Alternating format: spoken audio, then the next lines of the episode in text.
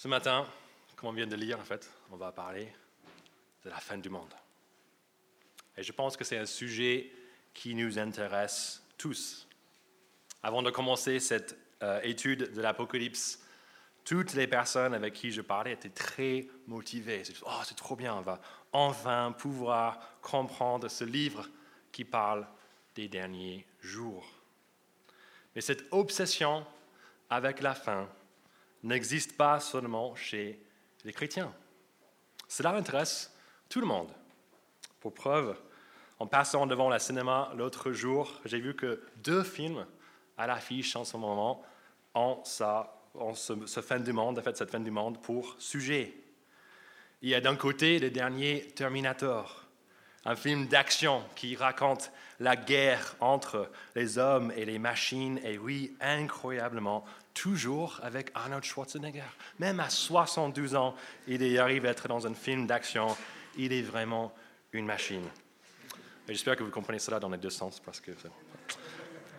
De l'autre côté, il y a le film Retour à Zombieland, qui est une comédie qui traite la fin du monde comme une sorte de blague, où les survivants s'amusent en tuant les milliards de zombies qui errent sur la Terre. Mais est-ce juste de voir la fin du monde comme une guerre sans fin où les hommes sont des héros? Est-ce juste de voir la fin du monde comme une sorte de blague, on va tuer les zombies, c'est trop bien?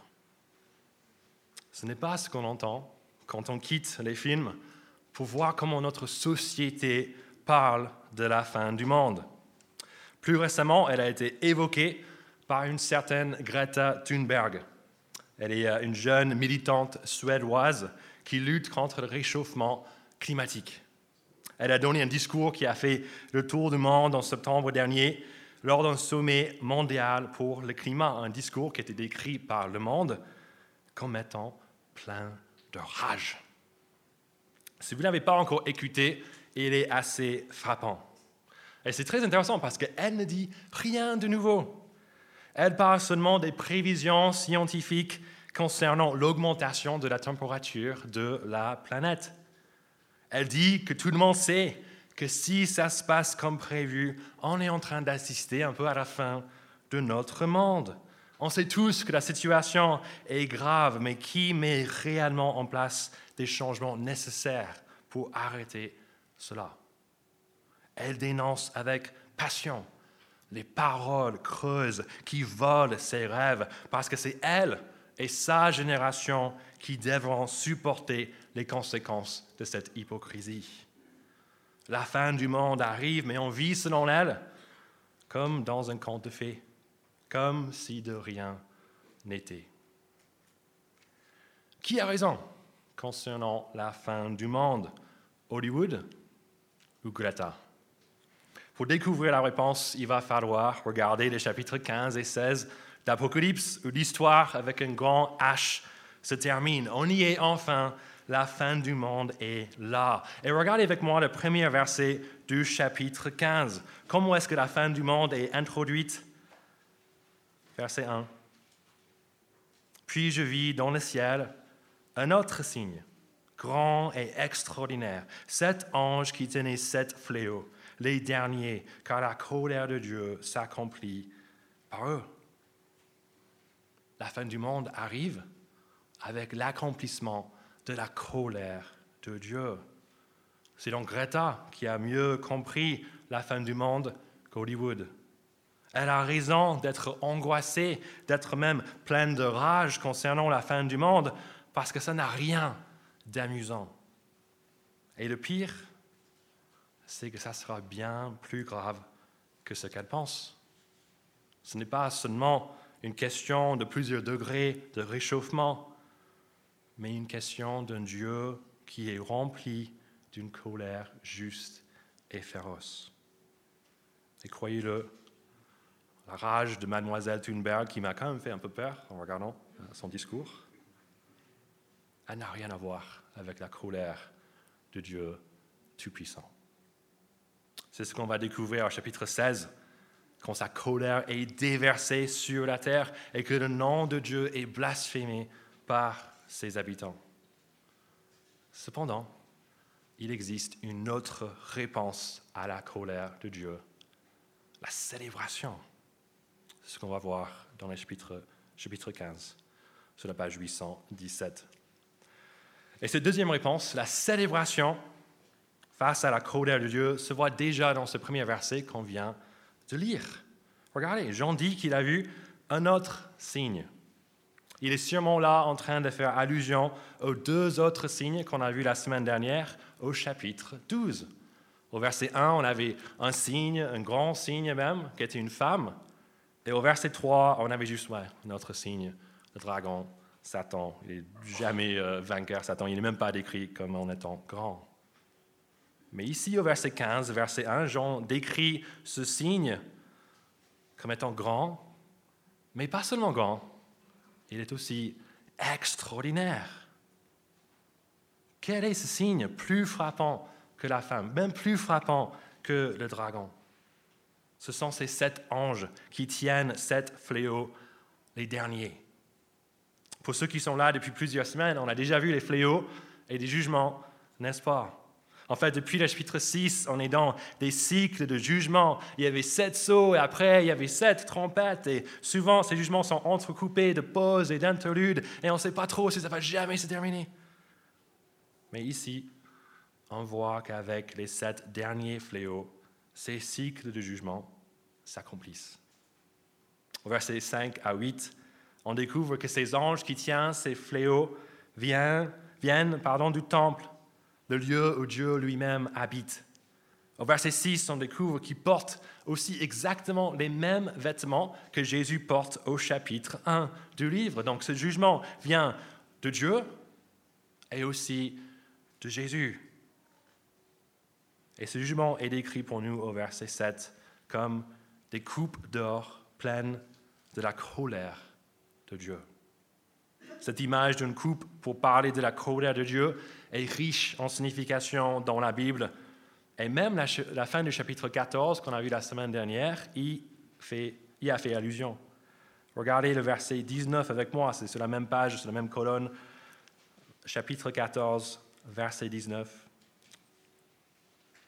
La colère de Dieu est décrite comme une grande cuve. Ici, c'est cette coupe, du coup, le chapitre 15 contient seulement la toute fin de cette terrible cuve de la colère de Dieu. Quelle est la réaction à ce signe grand et extraordinaire de colère? Regardez les versets 2 à 4. Sur la mer de verre mêlée de feu, cette même mer qui au chapitre 4 se trouve juste devant le trône de Dieu, il y a des gens debout. Qui sont-ils Verset 2, ceux, qui avaient vaincu la bête et son image et le nombre de son nom. Ceux qui ont vaincu l'axe du mal, la fausse trinité. Et que font-ils? Versets 2 et 3. Ils tiennent des harpes et ils chantent un cantique. Face aux anges qui tiennent sept fléaux dévastateurs qui accompliront la colère de Dieu, c'est la fête. Ils chantent, c'est magnifique. Mais attendez, comment est-ce que la colère de Dieu peut-elle être magnifique?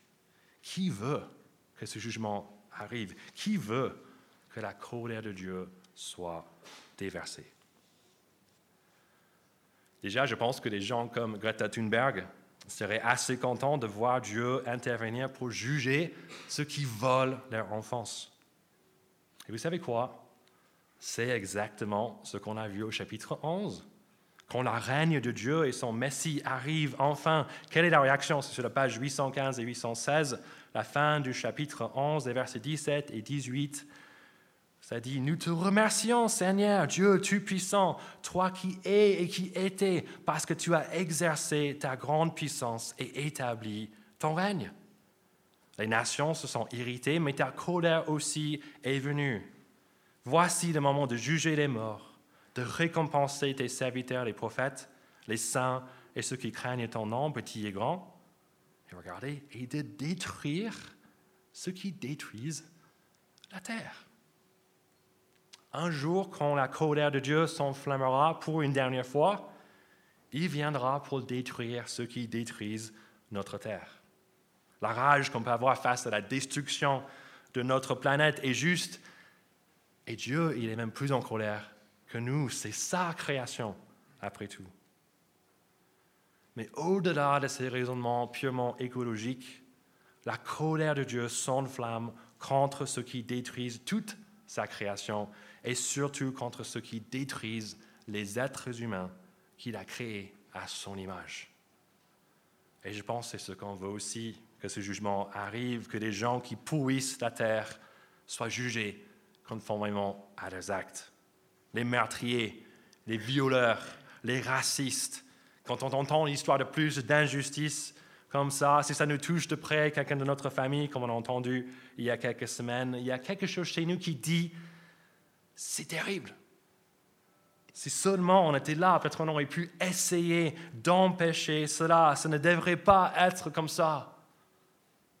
Si un jour Dieu venait pour punir ces malfaiteurs et pour rendre justice à chacun, peu importe leur nationalité, leur statut ou leur richesse, ne serait-on pas assez content, même très content?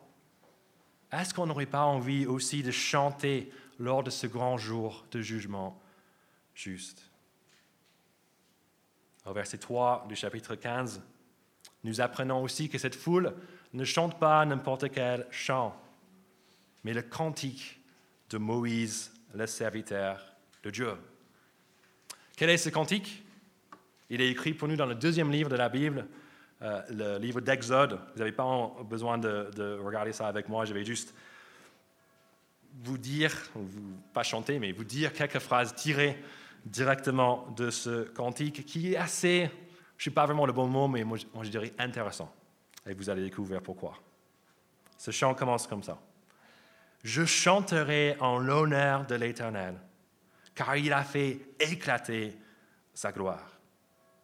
Je pense que jusque-là, chanterai l'honneur de l'Éternel, très bien. Il a fait éclater sa gloire, trop cool. Moi, je suis, on est dedans. La fin de la phrase. Il a précipité le cheval et son cavalier dans la mer. Il a jeté dans la mer les chars du Pharaon et son armée. Ses combattants d'élite ont été engloutis dans la mer des roseaux.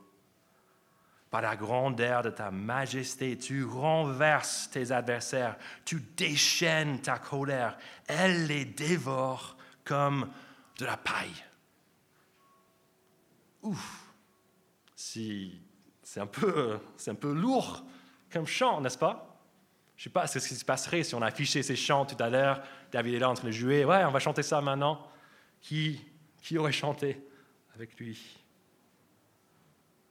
Mais quand on pense à la situation du peuple de Dieu à cette époque, on comprend plus facilement le contenu et même le temps de ce chant.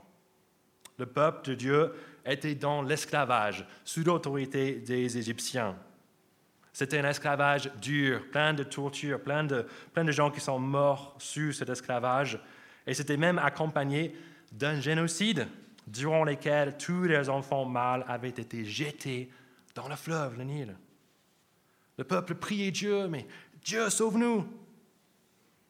Et enfin, après 400 ans de ça, Dieu est enfin intervenu avec des fléaux miraculeux auxquels le chapitre 16 fait plusieurs fois allusion.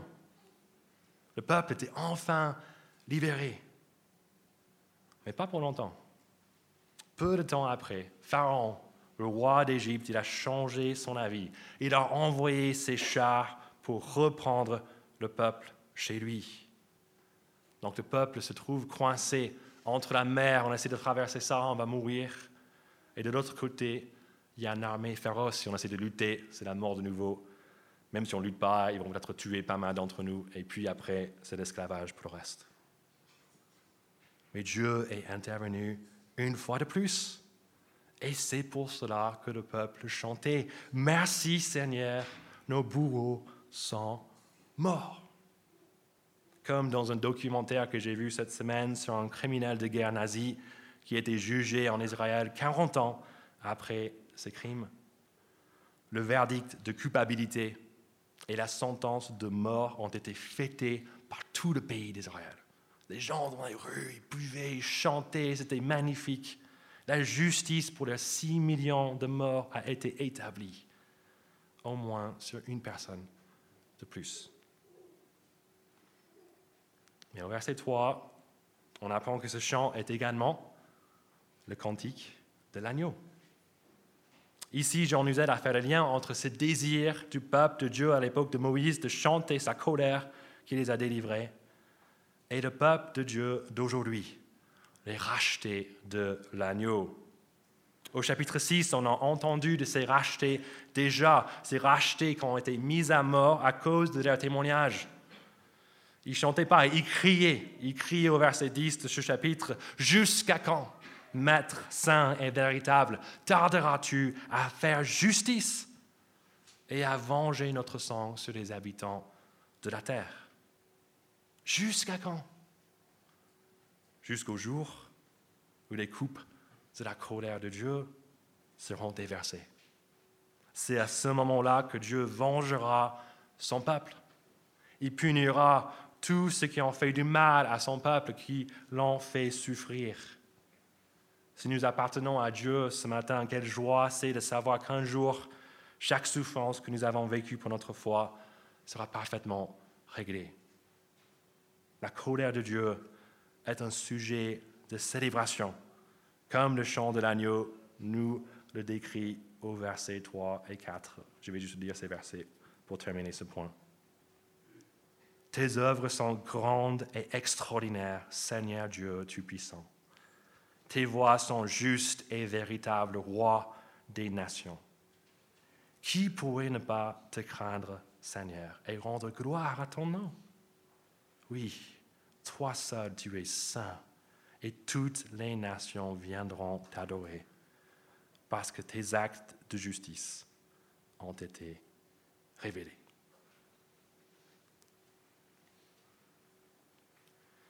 La fin du monde arrive avec l'accomplissement de la colère de Dieu. Et c'est un sujet de joie pour les habitants du ciel au chapitre 15. Mais ce n'est pas la même histoire pour les habitants de la terre au chapitre 16, parce que c'est eux qui prennent cette colère en pleine figure. Regardez le verset 1 de ce chapitre. Puis j'entendis une voix forte qui venait du temple et disait aux sept anges, allez verser sur la terre les coupes de la colère de Dieu. Le reste de ce chapitre nous décrit le déversement de ces sept coupes de colère qui terminent des trois cycles de jugement après les sauts et les trompettes. Mais ces coupes sont différentes pour deux raisons. D'abord, chaque coupe est liée avec un des fléaux de l'Exode, ce qui solidifie ce lien entre le salut que Moïse a chanté et le salut offert par l'agneau, Jésus-Christ. Et ensuite, malheureusement, ces jugements sont plus terribles de tout ce qu'on a vu jusqu'ici. Il n'y aura pas non plus de pause ou d'interlude. Les coupes sont déversées l'une après l'autre, juste paf, paf, paf, jusqu'à la septième c'est vraiment la fin du monde qui nous est décrite. Regarder le verset 2, le premier de ces coupes. Le premier ange partit et versa sa coupe sur la terre. Et un ulcère mauvais et douloureux frappa les hommes qui portaient la marque de la bête et qui adoraient son image. Cette première coupe reprend le sixième fléau d'Égypte et comme à, cette époque, et aussi comme pour le cinquième trompette, il y a une distinction qui est établie. Ce fléau tombera pas sur tout le monde, mais seulement sur ceux qui ne feront pas partie du peuple de Dieu. Verset 3. Le deuxième ange versa sa coupe sur la mer et elle devint du sang, comme le sang d'un mort. Tous les êtres vivants qui étaient dans la mer moururent.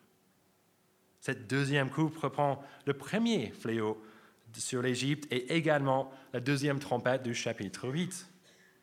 Mais tout s'aggrave ici. Ce n'est pas seulement un, fleuve, le Nil, qui est touché. Ce n'est pas non plus juste un tiers de la mer. C'est toute la mer qui est touchée, jusqu'au point où elle ne peut plus soutenir la vie. Avec la troisième coupe au verset 4, ce sont maintenant les fleuves et les sources d'eau qui deviennent du sang. Et dans les versets 5 à 7, on découvre que cette coupe est rétributive et juste. Regardez les versets 6, ce qu'ils disent là. Ils ont versé le sang des, saints et des prophètes, et tu leur as donné du sang à boire. Ils le méritent. Tous ces derniers jugements de Dieu, comme on a déjà appris au chapitre 15, sont justes et mérités. Ensuite, la quatrième et la dernière coupe qui touche plus aux choses naturelles nous est décrite au verset 8. Et c'est une inversion, en fait, du neuvième fléau d'Égypte. Regardez ce verset 8. Le quatrième ange versa sa coupe sur le soleil, et il lui fut donné de brûler les hommes par son feu. Jusqu'ici, on n'a pas vraiment entendu comment les habitants de la terre subissaient ces fléaux. Mais à partir de cette quatrième coupe, on aura plusieurs occasions de voir comment ces jugements sont vécus. En commençant, regardez avec le verset 9. Les hommes furent brûlés par une grande chaleur et ils blasphémèrent le nom de Dieu qui a autorité sur ces fléaux. Ils ne changeaient pas d'attitude pour lui rendre gloire. Comme Pharaon, le roi d'Égypte, lors de l'Exode, les habitants de la terre qui subissent ces coupes de la colère divine ne changent pas d'attitude. Ils ne rendent pas gloire à Dieu. Au lieu de faire cela, ils le blasphèment. Et c'est quelque chose qui doit nous surprendre parce que c'est tellement illogique. Si quelque chose nous arrive qui nous dépasse totalement, et si on sait que Dieu en est l'auteur, n'est-ce pas vraiment logique d'aller vers lui, de dire, mais qu'est-ce qui se passe? Sauve-moi. Craindre Dieu, chercher la paix avec lui. Quel est l'avantage de blasphémer? Cela, ne va pas enlever la souffrance de ces jugements. C'est tellement bête. Mais c'est ainsi avec le mal, comme on a vu la semaine dernière. Il fera tout ce qu'il peut pour rejeter Dieu et sa vérité, même aux dépens de son propre bien-être.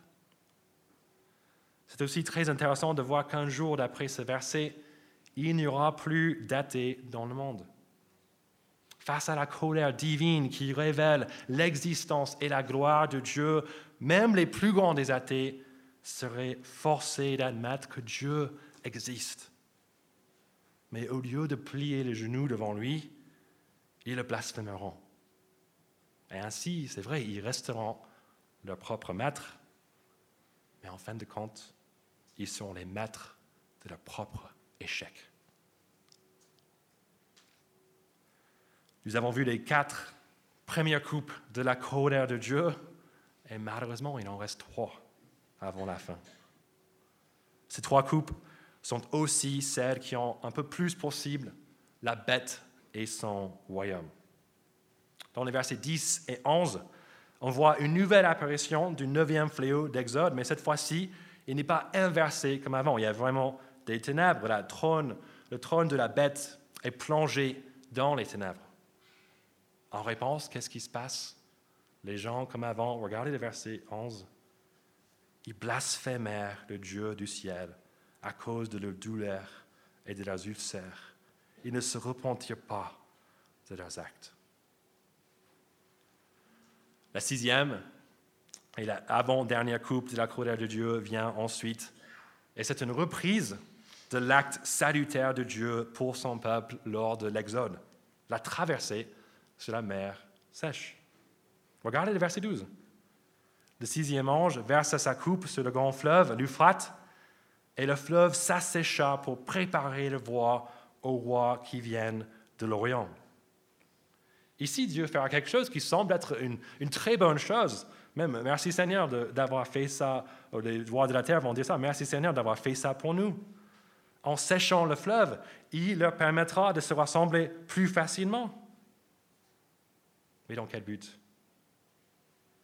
Pas pour faire la guerre entre eux, mais cette fois-ci pour faire la guerre contre Dieu lui-même, après avoir été séduits dans les versets 13 et 14 par les mensonges du mal.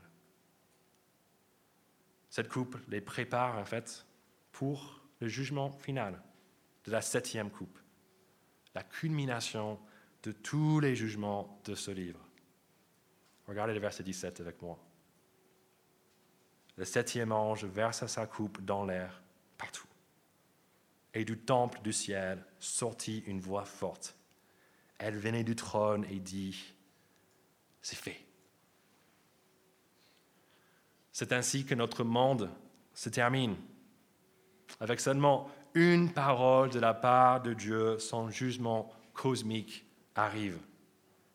Les images des, derniers sauts et trompettes sont reprises au verset 11. Ces éclairs, les voix, tout ce qui se passe, ces bizarres tremblements de terre, c'est ce qui se passe à la fin. La grande ville de Babylone sera jugée également et nous aurons découvert cela, une bonne description de ça la semaine prochaine. Et en fait, tout ce qui se passe d'ici jusqu'à la fin du livre, ce ne sera que des explications de cette septième coupe. Et pour couronner le tout, le dernier verset de ce chapitre doit nous faire tous comprendre que c'est vraiment la fin du monde qui est décrite. Verset 21. Une grosse grêle, dont les grêlons pesaient environ 40 kilos, tomba du ciel sur les hommes. Et les hommes blasphémèrent Dieu à cause du fléau de la grêle, parce que ce fléau était terrible. Des grêlons comme des sacs de béton tomberont sur la terre, mettant une fin à tous les hommes qui périront en blasphémant Dieu pour sa colère ardente. Comme Jonathan nous a dit, je pense qu'il y a quelques semaines, je n'ai pas trop envie de prêcher ce texte, parce que ces images sont vraiment terribles. Et ce qui est encore pire, c'est que ce chapitre, et donc la fin du monde aussi, se termine comme ça. Il n'y a pas d'interlude. Il n'y a pas une petite espérance euh, cachée quelque part que, ouais, en fait, c'est pas si grave que ça au final. Non, la colère de Dieu est vraiment terrible. Et quand cette dernière coupe est déversée, quand Dieu dira c'est fait, il n'y aura pas une occasion de retourner en arrière le destin éternel de chaque être humain sera scellé pour toute l'éternité. Soit on se retrouvera avec lui au ciel, avec même la possibilité de célébrer cette colère, soit on subira sa colère sur la terre en blasphémant son nom. Mais pourquoi est-ce que cette colère est si terrible? Et pourquoi est-ce qu'elle est déversée sur toute la terre comme ça? Pour bien répondre à ces questions, on aura besoin de regarder le verset 5 du chapitre 16 qu'on a sauté tout à l'heure et qui reprend pas mal de, des vérités du, du chapitre 15. Regardez ce qui se passe dans ce verset. Tu es juste, toi qui es et qui étais, toi le saint, parce que tu as exercé ce jugement. Comment est-ce que Dieu est décrit dans ce verset? Il est celui qui est, celui qui était. Nous connaissons bien ce titre maintenant, après avoir passé pas mal de temps dans l'Apocalypse, n'est-ce pas? Mais n'y a-t-il une petite partie qui manque à la fin? Où est la dernière partie? Celui qui est, celui qui était, celui qui vient. En fait, Jean a fait exprès de l'enlever parce que lors de ce dernier jugement, Dieu viendra lui-même sur la terre pour rétablir son règne. Et son règne est comme lui. Comment est-ce qu'il est décrit dans ce verset? Son règne est saint. Cela veut dire que tout ce qui n'est pas saint ou parfait, mis à part comme lui, doit disparaître. C'est pourquoi Dieu est vu comme juste au début de ce verset, parce qu'à la fin du verset, il exerce son jugement. Si la colère de Dieu est terrible, c'est parce que l'injustice de ce monde est aussi terrible. Et n'est-ce pas notre constat quand on pense à notre monde et toutes les injustices, comme on l'a vu au chapitre 15. Mais au-delà de ces injustices affreuses comme le viol, le meurtre qui nous choque, il y a notre injustice encore plus grave, qui est en fait la source ultime de toutes les autres. Laquelle? C'est le fait de vivre en dehors du règne de Dieu, notre Créateur. En tant que ses créatures, on lui doit tout. Mais qui voit Dieu comme cela, comme le roi qu'il est Qui est saint? Comme il est Mes amis, c'est une injustice qui est présente chez nous tous. Nous sommes tous, par notre nature et par nos actions, en rébellion contre Dieu, en rébellion contre son règne. Peut-être que cette rébellion s'affiche euh, plus clairement chez certains qui disent Ouais, moi je m'identifie comme athée, mais nous tous voulons vivre pour nous-mêmes et pas selon la volonté de Dieu. Et c'est vrai, ce n'est pas si grave que ça. On ne voit pas vraiment des jugements maintenant, peut-être dans notre vie, on n'est pas en train de vivre cela. Si Dieu ne revient pas pour juger sa création, mais ce n'est pas grave. Mais ici, il revient. Et cela veut dire que tous les habitants de la terre, y compris nous, méritent son juste jugement. Et peut-être qu'on est là ce matin à se dire que euh, tout ça, c'est juste un peu n'importe quoi. Prenons juste les images du chapitre 16. Si on vit dans ces derniers jours, où sont ces ulcères sur mon corps Comment pouvons-nous, si on, si on veut bien, manger un sushi après le rassemblement à midi, si tous les poissons sont censés être morts, n'est-ce pas? C'est vraiment stupide tout cela. On peut utiliser des mots de Greta Thunberg. Ce ne sont que des paroles creuses d'un conte de fées. Si c'est votre avis, je vous invite à écouter les premières prédications de cette série sur notre SoundCloud qui, donnent en fait une bonne explication sur les images de ce livre qui sont des symboles pas toujours littéraux.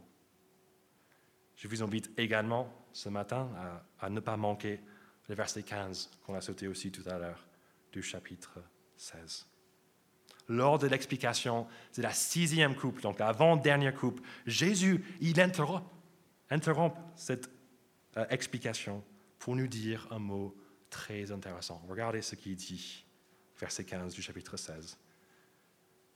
Jésus qui parle. Voici, je viens comme un voleur. Heureux celui qui reste vigilant et qui garde ses vêtements, afin de ne pas marcher nu et de ne pas laisser voir sa honte. Jésus nous dit qu'il reviendra comme un voleur.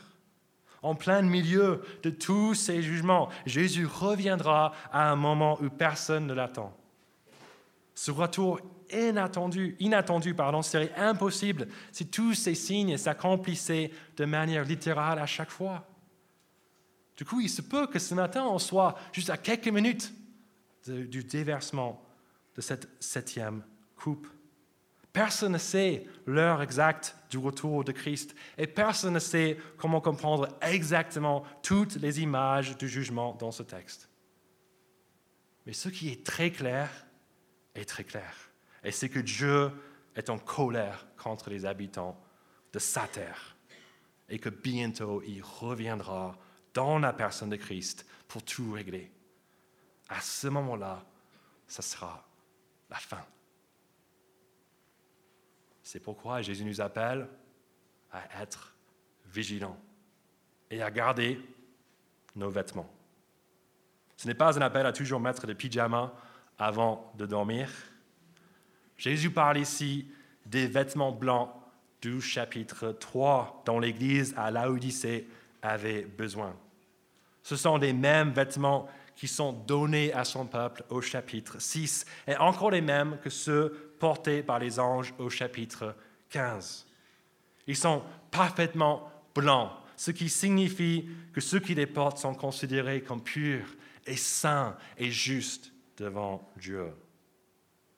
Mais d'où viennent ces vêtements blancs qui enlèvent même la colère de Dieu? Pour comprendre cela, il faut revenir à la nuit avant la mort de Jésus. Dans le jardin, il priait son Père. Plusieurs reprises, il disait la même chose. Éloignez de moi cette coupe. Pourquoi est-ce que Jésus parle d'une coupe? C'est parce que lors de sa mort à la croix, Jésus a bu la coupe amère de la colère de Dieu. Il ne l'a pas bu pour ce qu'il a fait lui-même, il était parfait, sans péché. En fait, il a bu pour ce que son peuple a fait. Il a consenti à suivre le plan de Dieu et juste avant sa mort, il a crié, c'est accompli. Il a crié cela pour nous dire que la colère contre ceux qui placent leur confiance en lui, c'était fini. Les rachetés de Jésus, l'agneau qu'on a entendu parler tout au long de cette série, offert en sacrifice, s'est racheté en maintenant les vêtements de sa justice à porter.